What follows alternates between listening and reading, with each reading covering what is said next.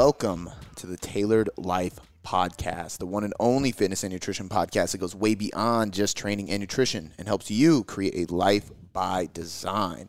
I'm your host, Cody McBroom, and with me is my co-host. Travis McQueen. Today we got another Q&A, my favorite, and we're playing massive catch-up, so we're going to have questions for days. But you can still click the link in the description. You can fill out the form. You can uh, wait for me to post on my story, or you can even add yourself to the private Facebook group, which is the Tailored Life Podcast Forum, I believe. And it is uh, another link for that in the show notes. You just got to answer a few questions so we know you're real. Um, and if you uh, don't know what the best show is, then you don't get in. Sorry. Just playing. We'll let you in. All right. Most people are wrong. No, we don't. Man, more As long as way more answer it. people voted Friends. Not way more people, but Friends won, which is surprising since Seinfeld's actually rated is the best. Friends is better than Seinfeld, though. Not even c- remotely close. Dude. Seinfeld is the most Ross is profitable the goat. sitcom ever. What? It's the most pro- profitable TV show or sitcom ever in history. You wish. I mean, it's a fact. I it don't was know in about TV that. Guide magazine. Oh, so it's a fact. It's a fact, bro. It is. And I mean, Friends was probably up there, guaranteed. I guarantee Friends was up there. But I think Seinfeld is not as possible. It Profitable. is. Seinfeld's him, Jerry Seinfeld's the most wealthiest comedian in history. Which is crazy. Mm. Google it. All right. It's All a right. fact. Let's get to it, dude. And he started a new category of TV shows. You're going to be late. All right. Let's get it. We got a question coming from Casey Le- Lewandowski. Whoa. How do you factor in the mental side of things when it comes to strength in your actual 1RM? For context, I'm a female who has a max of 255 squat, 285 deadlift, and 155 bench, and I know that I, I am physically strong enough to do more weight, but my, my PRs are only 7 to 9 RPE. But every time I go for a new 1RM, I have this mental block and can't seem to do it. Any suggestions on how to get past this or, act, or, or accurately estimate my actual 1RM? Okay. So yeah, there's a few things here. First of all, you ever wonder how people get their last names? Like Yeah. who was the first person in that lineage that was just like, you know what? We're the McBrooms. I'm deciding at this point. Like, how does that even happen? What is a McBroom? Like, did my family invent the broom and they just threw a Mick on it? like, it, it's a very my, my family was the first queens and they threw a co- mick on it? dude. You don't fucking know. Maybe I mean, I, the first person to like decide, hey, I think there should be a queen involved too. And now you're the McQueens. all right. Who knows? Dope. It's a very. I mean, it's a very weird thing if you think about it. Yeah, I don't think about it. At what point did people? I did do like an ancestor project in like fifth grade or something. Yeah. My like great far did you get? uh, very far. Yeah. Yeah, I mean, I had this huge poster board like set up in my parents' house. Like 1600s, 1500s. Oh God, I I'm talking like 1900s, maybe like I mean, that's one person. one. I mean, think about it. Okay, yeah, maybe way. f- 1800s is Maybe like two 18. to three people. Yeah, Which is crazy to think about, but it's true. fuck, I don't know. Maybe That's very- 1700s. Very weird. I don't remember. Man, I was too young to even Yeah. understand it. I think. Yeah. My great grandma might have been writing with a feather pen when she was a little girl. She might have been around when the pen was invented. Probably. She's passed away now, but she Yeah. would be like 120 at this point. That's crazy. She lived in 98, I think. My She great passed away a grandma. while Well, ago, my but- grandma's like eighty something, so I'm assuming my great grandma would be like. Yeah. My grandma just turned 88. But then again, my Last week. great my great grandma had my grandma when she was like eighteen, so Yeah. probably not much older. Yeah. Fucking crazy. That though. is wild. Dude, my grandma, I called her on her birthday, and she was driving to a calligraphy class because she was teaching Dope. a calligraphy class on her birthday. Dope. At 88 years old, she's teaching a fucking class of people how to do art and shit. Cool. Wild. Anyway, uh, strength stuff. Um, uh, if you have the answer to the where the first person, yeah, where that originated, who decided the last name? Especially you, Casey. If you know where your last Yeah. name came from, DM I mean, Cody. some of it's got to be like tribal stuff way back. You know what I Yeah. mean? Like I think of like Brandon on our team. That was probably some tribal stuff way back because it's a very like it's not Mick Broom or what was hers. Uh, Lewand- Lewandowski. That I don't think that means anything. You know what I mean? Like I don't think you should. I'm just saying like uh, like if somebody's last name was uh, Rockbed. Like why? Because they're they they owned the rock bed and that's where their tribe was and they led that tribe. You know what I mean? Like Maybe. I mean, I'm just saying, you know. Big rock. So what about the mental side of one RMs? Yeah, about that. Um, there's a there's a few things that come to mind. One sounds kind of funny, but I actually legitimately think it would work really well, and it, I've seen it happen to me in real life, not because I intentionally did this, but I accidentally did it. I basically I didn't calculate the plates right, and I thought there was less on the bar than there was, and then I benched it, and I was like recalculated when I went to add more weight, and I was like, holy shit, that's way more than I thought it was. So how can you do that? Well, one, you can be bad at math and by chance get stronger, like go. me. or you can have somebody else adding the weight for you. So if you have a gym partner, what I would do is literally go, hey, like I want you to gauge my RPE. So I might tell you what my RPE is, maybe, but I want you to gauge it with me. Either way, I don't want to see the weight. Like, here's what my one rep max is. We're going for three today. I want you to just add weight as you see fit, and somebody you can trust, and let them add weight to the bar, and just keep going until you can't, and then see what, what's on there. And that, to me, that would give you the true uh, one RM, right? The other way to do it is to actually just have a spotter. You can always do more when you have a spotter. Period. You know what I mean? Like when you spotted me that day, I benched more than I thought I was gonna bench. I don't even remember how much it was actually. Three. I think it was like 295, 295. or maybe it was 300 flat because we put the two and a half on there. I think yeah. that's what it was. It was 300. Um, I've never benched 300, and Travis was there to spot me. He really didn't. He didn't do anything Mm-hmm. like to the bar. But when you have somebody there mentally, you're like, okay, I'm not going to drop this on my throat probably. So I'm going to be more courageous about deadlifting or benching it. Um, shit, I mean, I know for me, the camera instantly steps up what I can do. Um, I didn't think I was going to. De- my end of the quarter goal was deadlifting 500, and I deadlifted 500 halfway through the quarter. You were filming, and I was like, "Fuck, it, let's go for it," and I killed it. Um, there's also plenty of times where I have eight reps, and it's an RPE of nine, let's say, and I do eight reps, and I can see that Travis finally gets a good angle because he just started taking pictures, and so I'm like, "Fuck," and I keep going, and I end up getting like three or four more reps, and then I instantly go, oh, "Shit, I got to go up and wait." Because I thought that was a quote unquote RPE nine for eight reps, but I just did 11 reps with it. Yeah. I got to go up. So sometimes having somebody around you, a camera going, believe it or not, even if you set up your own camera to check your form or whatever, it is a source of accountability that's going to push you harder and keep you more on point with your form, with your effort. Um, having somebody else dictate how much weight's on the bar and, and watching your RPE, having a spotter, all those things play a big role. Um, and there's actually even some research to support two different none of those, but two different things that that are pretty common. Like a lot of people just naturally do it, but they've actually had people like intentionally do it versus they don't say anything to people. And the people who intentionally did it actually had a better, um, uh, better session. They had more PRs, better strength, whatever. Um, and the first one is visualization. So they actually would have participants in the study visualize themselves lifting that amount of weight before they actually had to sit down and do it. So as you're going to the bar, as you're going into the session, as you're going to the gym, literally visualize yourself deadlifting that weight, bench pressing that weight, and you will be more likely to do it. It sounds very, very kind of foo foo, but I mean, it's proven by research. People literally do that. And it makes sense too because the people who are really into uh, visualization, meditation, journaling, um, uh, vision boards, those kind of things, they tend to be successful. There's a lot of people who do them and don't succeed, uh, obviously, but there's a very, very high correlation with people who do all those visualization techniques and people who succeed. So why wouldn't it apply to everything else, right? So visualize yourself crushing it, hitting the weight, whatever. And then the other thing is music. So they've done plenty of research to show like music versus no music or like music of choice versus not music of choice. But music plays a massive role. And just like uh, they call them binaural beats, I think it is, that plays a role in productivity. So there's even like uh, you can go to Spotify playlists, and uh, what is the like what is Mozart? What is that kind of music called? Do you know what I'm talking about? Yeah, dude. It's called uh, you should look it up real quick. Like what what genre is Mozart?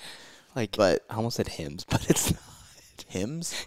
What the fuck is that? like in church, like hmm, like piano or Oh. organs and stuff. Oh, um, well, uh, I think it starts with a B, but That, I think. Are you thinking of like Beethoven or no, but he's in that category too. symphony, Ah, that's not what I was thinking of. opera?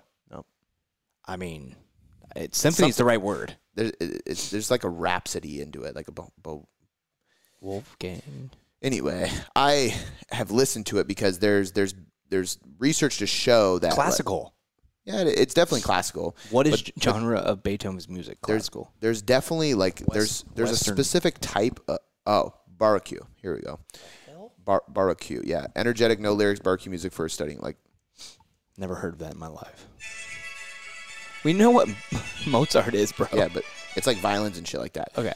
But that, uh, I don't know if it's pronounced barbecue, B A R O Q U E. There's playlists on Spotify for it because Okay. there's studies to show that those kind of beats and, and instrumentals and stuff actually help brain flow and productivity. Um, I know one thing for sure is is music without lyrics helps as well, just from experience, just because uh, you're not thinking about what they're saying. You know, you can just listen to beats. But binaural beats, that shit, like all kinds of stuff helps with productivity. And with training, it's the same thing. It's just a different tune, right? So usually that one's more by choice too. Some people like metal, some people like rap, some people like punk, whatever it is. But if you have specific music to lift to, you will lift heavier. So the best things you can do is visualization. Make sure your music's on point for what you like. Have a spotter. Uh, maybe have the spotter put the weights on for you so you don't actually calculate it and see how much it is. Um, and yeah, I think that's I mean that's the best thing. Obviously, there's training techniques that can get you over strength plateaus uh, from a program design perspective. But it's if it's purely mental, I think it ultimately comes down to that. And something you can do from a training perspective to help with the mental side too is is like some neurological things where um, they call them like like bar racks. So like for example, if I want to squat 400 pounds, but I can only squat 350. One of the first things I'll do is load the rack with 400 pounds, rack it, walk out, stand there for 10 seconds, and rack it again. And I know it sounds weird, but your body will neurologically improve and get used to having 400 pounds racked on your back. So for bench press, you can unrack it and just hold that much weight in front of you. You can also do like uh, force negatives, so you could rack the weight, unrack the weight you want to be able to do. Have somebody spot you so that you, or you actually would do more than that. So let's say, let's say I was going to hit, I wanted to hit 300, but I knew I couldn't. I would load it with 325. Yeah. I would lower it as slow as I can, and then I'd have two people help me up. So I'm never really doing the concentric lift, but I'm getting used to holding that amount of weight on the negative. That will help from a neurologic perspective as well. Yeah. And that might translate because now you get used to holding it and you're like, actually, this isn't crazy heavy. I can hold it. I can brace. I can handle it. And then, You definitely do 300 then. Yeah. Exactly. Yeah. We're not listening to Mozart today, so No, dude, I can't stand that shit. I tried it. I, I I don't the, care how much you need to bench. I have the Spotify playlist downloaded because I was like, oh, this will be a cool hack to be more productive. And I just started getting like annoyed. I was yeah, like, that sounds really annoying. I mean, the one thing is it goes really fast. Probably so So disrespectful. I think you can like go fast, you know, and I would have to be on some kind of drug to want to listen to that shit. But lo-fi beats, um, I like my happy medium is jazz hip hop beats. So then they have some saxophone and uh, whatever other instruments are in jazz, and it kind of has that classical vibe to it. But then there's still like some like rhythm to it, like beats that I can like rock to, and it's that's like perfect. Sweet. No lyrics. All right, cool. The next one comes from Myrna Salib. Says, Hi, I've been following your podcast for a while and have been inspired to start a reverse diet. I've been eating 1,300 calories for two years and strength training without proper knowledge of how to properly fuel for performance or physique goal. I have been reverse dieting since November until now. I have reached 2,050 calories with 150 protein, 260 carbs, and 40 fat. Almost said fiber. Uh, I'm not sure when to start my reverse diet. I have gained six pounds throughout the process. I feel great, but my overall physique is better and my training performance has significantly increased. Should I continue to increase calories or go into a maintenance phase? I'm afraid I will continue to gain unwanted excess body fat, but I also want to see what strength levels I can reach. Please help. Also, does being sick with a cold have an effect on the scale? There's a random one thrown in there. I have another question, but I don't want to write you another email. um, okay, did she did she finish with uh like how many calories she's eating now? Did she say? Uh, I think 2050. Okay, she said 2050. That's pretty good from 1300. So, um, and she said her weight. Okay, so that's a really really important factor here, but uh, that's okay. So, what I would say is this: like, if if I saw somebody successfully reverse diet from 1300 to tw 2000 calories, basically. Um, and strength gains are going up, hypertrophy is going up. They're more satiated, they have more energy. They're seeing all the benefits, which it sounds like she is. She's seeing all the benefits from a reverse diet now she's getting to a point where she's like, do I just keep on going or do I stop here and stay at quote unquote maintenance or just try to maintain this level while pursuing strength, and all that stuff? I would probably venture to say if, if your biofeedback is good, meaning your sleep's good, your stress is good, your cravings are good, your hormones are good, like all those things are good, you're progressing in the gym, so you're adding load, you're doing more volume, you're recovering better, um, and your weight's in a good place and you're satiated, like you're not overly hungry, just stop. You're in a good place. This is the purpose of reverse dieting is to get you to where you are now. Now that you're there, just keep your calories there and focus all your efforts on pursuing more volume or strength in the gym, right? And when you get to a point where you're like, now my recovery is suffering, or I'm actually starting to lose weight because I'm doing too much in the gym for the amount of calories I'm taking in, bump your calories up a little bit, right? I think that reverse dieting doesn't need to be this like consistently linear process. So she went from 13 to 2000. Great. A lot of progress. Let's just hang out here and see what happens. Let's focus on training. Let's increase volume or, or progress your, your load or whatever. And if recovery suffers and one month later, two months later, six weeks later, whatever it is, you need to reverse diet your calories up again, bump them up. It doesn't need to be like this bi weekly 10 to 15 gram increase that a lot of people do, even though that is what a lot of us do during the bulk of a reverse diet there's periods of time where you reverse up, you hang out for a little bit, you bump up calories once, hang out for a little bit longer, bump up calories again, hang out for a little bit longer because you're allowing your body to adapt, you're getting used to this new intake, you're you're adjusting your training or increasing your training, and then if needed, you bump up again. So it doesn't matter if it's like this perfectly spread out process or like you wait a while and then you do it again and wait a while, do it again. It can be I mean, shit, a reverse diet could be a six month process, maybe three months consistently, and then you you adjust three times over the next three months. But still, you're doing the same process over a long period of time. And as you reverse calories higher, you're probably going to need more time in between those adjustments to see if you even need those adjustments, right? And the last thing I will say is that uh, for a long time, people doing reverse diets with clients were like almost making a competition. It was like how how many calories can I get my client to eat? And it was always small females that they focused on, which is really weird. They would have clients that are like, my client is only 120 pounds. She's eating 3,000 calories, maintaining weight. And you're like, okay, that sounds cool, but your client is fucking tired of eating. Now she has a bad relationship with food in the opposite fashion of dieting. She hates food. She doesn't want to diet. She doesn't want to like, you know, try to keep pursuing this. And you're making, it's like, it's like the, the youth athlete who has the obnoxious mom that is constantly yelling at them and forcing them to do the sport that turns the sport into a job instead of a hobby and then they don't pursue it long term which they could have been a star yep. but they hate the sport now right? Because their parents ruined it for them it's the same thing like don't ruin the reverse diet for your client. Like when they're uncomfortable when they feel like they're satiated and they're happy just keep them there. Chill there wait a while. If they start seeing hunger creep up again because maybe adaptive thermogenesis picked up again because they're doing more in the gym or whatever okay, bump calories up, give it another 25 grams carbs, see what happens. Yeah. Um, so yeah, I would I would say there. I think you're doing great. I'm glad that the podcast and our content has helped you do that. It's super cool, um, and you're doing the right thing.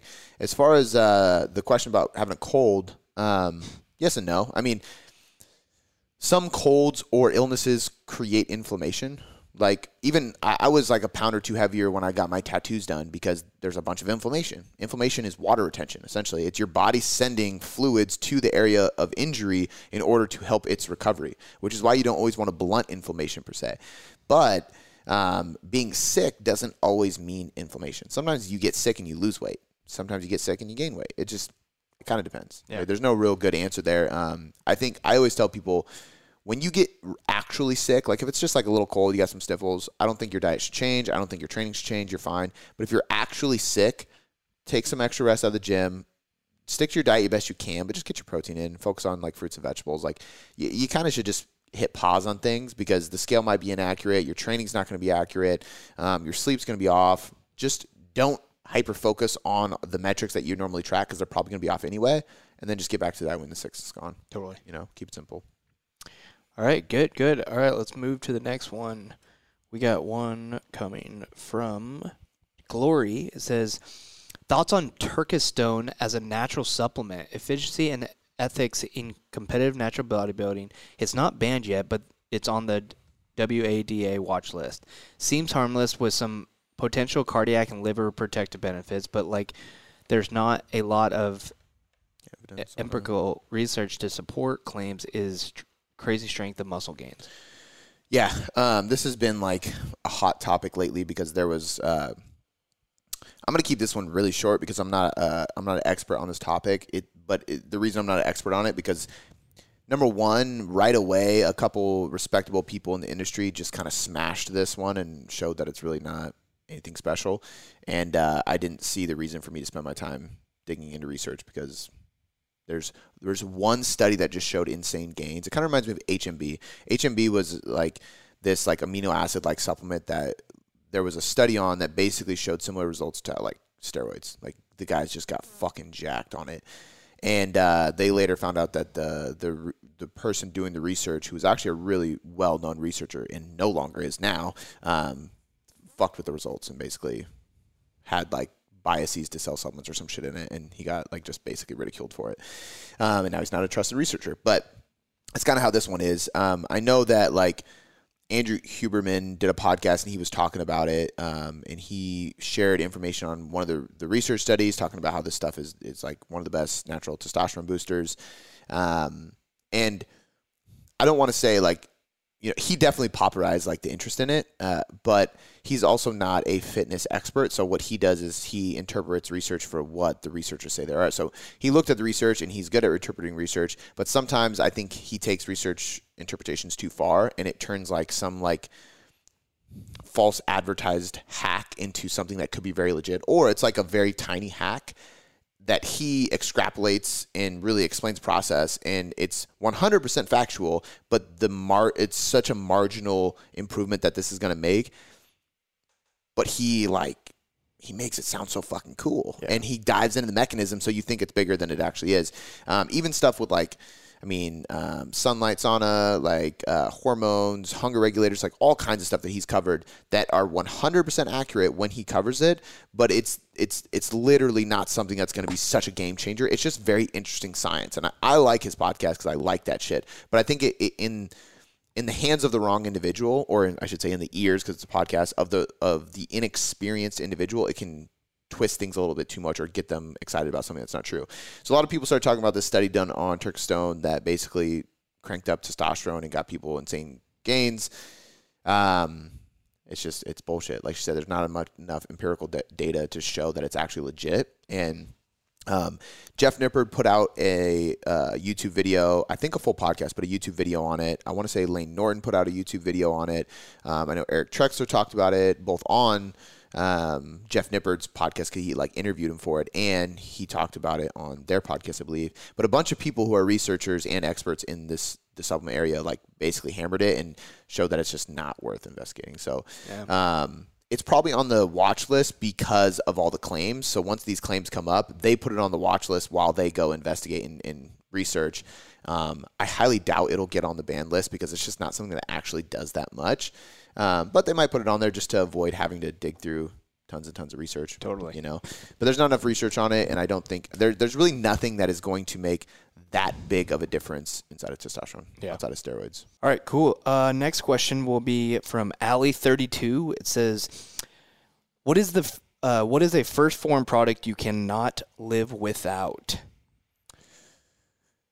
It's a hard fucking question. Um, all right. 1st Phorm product I cannot live without. Uh, I don't. I, I think my problem is that I have. I have like my supplements that are like they're so ingrained in my routine, you know, that it's like hard for me to say, well, this is the one. Um, I would say that the ones that never leave my routine are the greens, the fish oil, the multivitamin, and the whey protein. Like those are those have just been staples of mine forever. Um, now, if I had to say I could live without some, I would say I could live without the protein powder because I could get that from food. I could live without the multivitamin because I could get that from food. I could live without the fish oil because I could get that from food. I mean, technically, I can get all of them from food, I guess. But I feel like the greens is probably the one that I, I don't think I could live without hmm. because, you know, creatine's obviously one of my favorite supplements. And I would say there's actually way more research and validity to taking creatine than there is a greens drink. but there's something about taking a greens drink that like starts my day on a good foot. I think like this is one of the biggest benefits. Now, when you take a good greens drink, you're going to get a ton of vitamins and minerals. Uh, in this one, you're going to get probiotics, you're going to get digestive enzymes, you're going to get all those things that you might be getting if you eat a good amount of vegetables and fruit every day. However, you'd have to eat a lot of fruit and vegetables every day to get the amount that's in there, you know. And so for me, if I can have a few servings of vegetables throughout the day and that, I'm just like, I'm covering all my bases without a doubt in my Yeah. mind. So it's, I, I think I would rather have that than a multivitamin any day. But I think one of the biggest benefits is like the mental aspect of starting your day with a good habit. I don't, I'm not honestly huge on morning routines anymore because lately, to be honest with you, lately I, I literally wake up, make my coffee, drink green drink, and start working. Like I, there's something about a dead silent house and me with coffee that I'm just that's like where I can create content and, and write and that's just I don't know I have like all my creative juices flowing before anybody wakes up in the house. So I've been less of a wake up and journal and read and meditate or walk and like I used to have like such a long routine and I think for a lot of people it's good to have that routine if one if your schedule allows it two if you're new into habits routines meditation all those kind of things um, or if you're a new business owner and you're like i need to make sure i'm productive if you struggle with productivity those things definitely help you with that. For me i don't and i hear gary vee talk about this a lot too. He doesn't have much of a routine or habit or anything because he's just he wakes up and he's ready to go and he doesn't have a problem like getting to it and lately, that's how I've kind of been. I'm like, I, I don't want to waste time. I just want to fucking start creating and doing shit. So I wake up at my alarm goes at 5:30. By six, I'm sitting in front of my computer doing stuff because I, I want to do it. Um, at times, I will read for 20 minutes first, but right now I'm not reading anything particular. Um, but the greens drink is the thing in that. Like when I wake up and I fill up a whole shaker bottle full of water and greens, there's something about chugging down all that water. One, that's really good for your metabolism to drink that much water first thing in the morning. But two, like that greens drink immediately puts me in the mode of like living a fit, healthy lifestyle, as weird as that sounds, because you start the day with something so health and fitness oriented. You know what I mean? That's why I think like if if you go on a walk first thing in the morning, same thing. If you wake up, did ten burpees and drink green drink, same thing. Like you're doing something that is like I'm fucking fit, I'm healthy, I'm gonna start my day like this, I'm gonna finish my day like this. So it kind of snowballs effect in the rest of your daily habits. Um, but yeah, green drink is for sure the one that I, I can't live without, uh, I would say. And um, yeah, obviously head over to 1stphorm.com slash tailored coaching method. You can get that there and you can get free priority shipping uh, by using the slash tailored coaching method. Um, obviously you help the podcast grow by doing that as well. So you're, you're supporting us by doing so.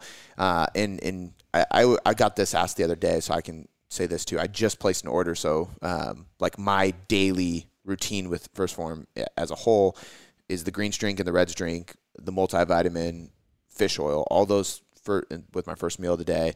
Um, greens drink first thing in the morning, then the other ones with my first meal. And then I always have uh, their whey isolate every day um, as well with, with one of my meals. And then um, I have been taking the stress. Uh, I want to say it's called adrenal something, adrenal support, and then the joint one. So like joint health, stress support, um, and then the magnesium before I go to bed. Magnesium is going to help recovery, nervous system, muscle function, and sleep. So for me, that's like my daily thing: whey protein, greens, red, multi, uh, fish oil, stress support, joint support, and then finish with the magnesium at night. And that's a daily daily routine. Oh, I get fuck. I take more than I realize. Creatine, obviously, and then if it's a hard workout, the intraformance, which is the go. carbs and EAAs. So, um, which is why I love them. They have so much. They have so many different products that you can choose from that Totally. makes it like anybody can basically fix what they want. If you want the collagen, if you want the hormonal support, whatever you need, like they have everything there. So a lot of good shit from them. Uh, again, that's 1stphorm.com slash tailored coaching method. Uh, and as always, guys, please leave us a five star rating and review if you like this podcast. We appreciate you guys listening, and we will catch you next time.